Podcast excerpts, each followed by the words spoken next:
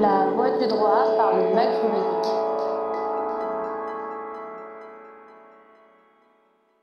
Bonjour et bienvenue dans La voie du droit. Régulièrement, nous avons à cœur d'examiner ensemble une jurisprudence actuelle, insolite ou novatrice. Je vous propose aujourd'hui de revenir sur la décision de la Cour de cassation du 28 septembre dernier.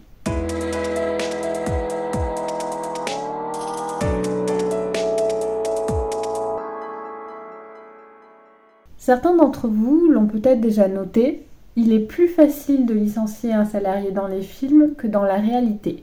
Cartons et affaires de bureau ramassés à la suite d'un vous êtes viré sont en tout cas en France troqués contre une procédure extrêmement formelle et très encadrée. En effet, un licenciement suppose d'abord la convocation du salarié à un entretien préalable avec possibilité d'être assisté, sans pour autant, lors de cet entretien, qui d'ailleurs ne peut pas avoir lieu moins de 5 jours ouvrables après sa notification, faire connaître au salarié une intention évidente de licenciement. S'ensuit, si nécessaire, l'envoi de la lettre de licenciement pas moins de deux jours après la tenue de l'entretien. L'annonce verbale du licenciement n'est donc pas une pratique régulière en droit français, sauf à ce que l'écrit et préalablement été envoyé aux salariés, comme le rappelle la décision objet de notre étude. Les faits de cette affaire sont relativement simples. Un salarié est licencié et l'employeur l'informe de cette décision par téléphone en plus de la notification écrite du licenciement.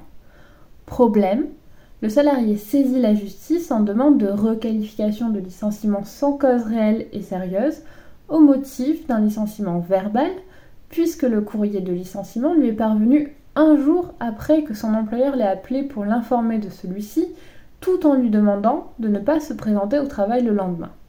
Devant la cour d'appel, le licenciement sans cause réelle et sérieuse est retenu et l'employeur est en conséquence condamné à verser au salarié diverses sommes au titre de l'indemnité de licenciement, des dommages et intérêts pour licenciement sans cause réelle et sérieuse, de l'indemnité compensatrice de préavis et des congés payés afférents, en plus de lui rembourser les allocations chômage perçues dans la limite de 6 mois.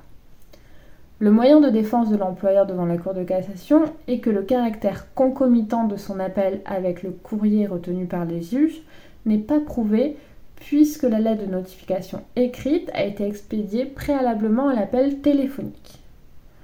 Avant de se prononcer, la haute juridiction rappelle les règles qui font la validité d'une notification de licenciement, à savoir Lorsque l'employeur décide de licencier un salarié, il lui notifie sa décision par lettre recommandée avec avis de réception. Cette lettre comporte l'énoncé du ou des motifs invoqués par l'employeur. Elle ne peut être expédiée moins de deux jours ouvrables après la date prévue de l'entretien préalable au licenciement auquel le salarié a été convoqué. La rupture du contrat de travail se situe à la date où l'employeur a manifesté sa volonté d'y mettre fin c'est-à-dire au jour de l'envoi de la lettre recommandée avec demande d'avis de réception notifiant la rupture.